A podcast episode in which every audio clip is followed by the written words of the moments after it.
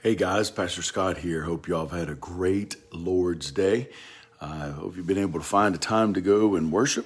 Um, today, being that of December the 5th, December the 5th, we're in our fifth reading, our fifth Christmas Advent reading. And today we find ourselves in Genesis chapter 21. Uh, Genesis chapter 21. Uh, and the author of our book, uh, he starts out in Genesis 21 and verse 12. And that is this Through Isaac shall your offspring be named. And what we're finding today is we're asking the question who's laughing now? Who's laughing now? All kinds of laughter. There are all kinds of laughter. We have all been in a situation where you are not supposed to be laughing, but you do. And what makes it worse? Um, why is it that things are so much funnier when you're not allowed to laugh? When we look at the events surrounding the promise and the birth of Isaac, we see everyone laughing, but not in the same way. And let's not forget that Isaac's name itself means laughter. So, what is going on here?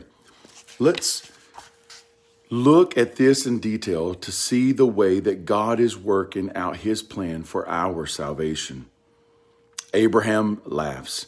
The first person we see laughing at this is Abraham.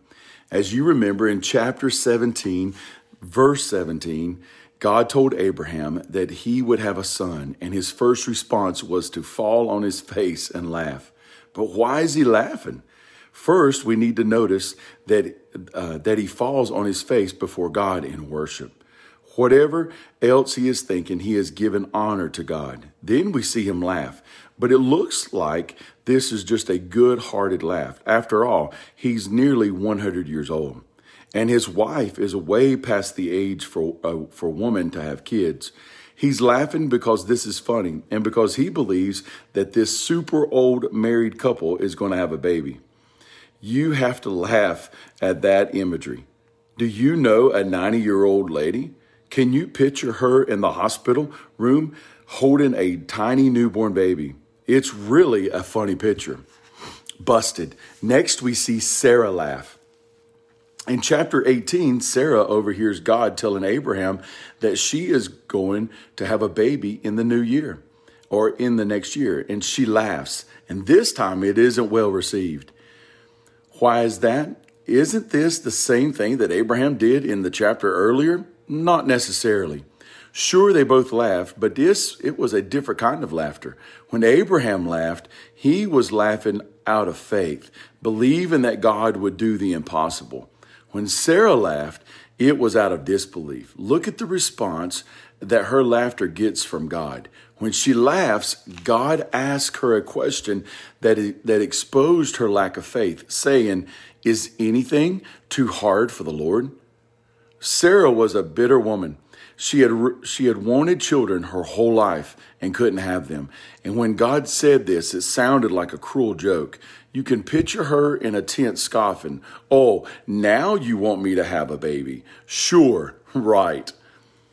Joy to the world. Now that we are caught up, let's look at what happens here in chapter 21 that we're reading today for our Christmas Advent reading. Sarah indeed becomes pregnant, and then Abraham and when Abraham is 100 years old, they had a son named Isaac. Sarah is bursting with joy that she could not contain. The only way to express it is with laughter. She proclaims, God has made laughter for me. Everyone who hears will laugh over me. Genesis 21 in verse 6. This is so exciting. It's so easy to get drawn into this scene of laugh with her and, and laugh with her. This is a contagious sort of laughter. She realizes the, the humor in this and rejoices in it. Everyone who hears about this will laugh alongside her and be filled with joy. Pushed aside. Finally, the last person we see laughing is Hagar. Remember her? She isn't happy with this situation at all, but up, up, um, up until this point, her son Ishmael was going to be Abraham's heir. But now that Sarah has a son of her own, neither, neither she nor Ishmael are needed anymore. Abraham had thrown a huge party for Isaac, and everyone is rejoicing. Everyone except Hagar.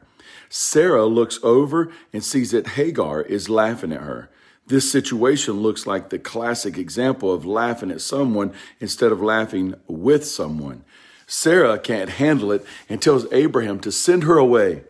Whoa, that's a pretty big deal. I mean, Ishmael is still Abraham's son, but God tells him not to worry about it, but to do as Sarah has said. Then he tells Sarah, he tells Abraham that he is still going to bless Ishmael and make him into a great nation too. It isn't it just won't be the nation that he promised to Isaac. So even in this, we can see God's amazing grace in the middle of our failures. Sarah and Abraham tried to shortcut their way to help God fulfill his promise and disobeyed him. Yet God, and I love that, yet God in his grace still blesses the son that Abraham had out of disbelief. So our reflection today, today we have looked at four four different types of laughter surrounding the birth of Isaac. We have a good-hearted laughter out of faith the laughter of disbelief, joyful, contagious laughter, and a mocking laughter. How is this supposed to help us focus on the Christmas season?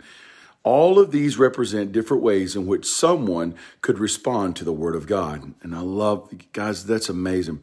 We need to make sure that we are responding properly to what God has said to us, even when it seems impossible.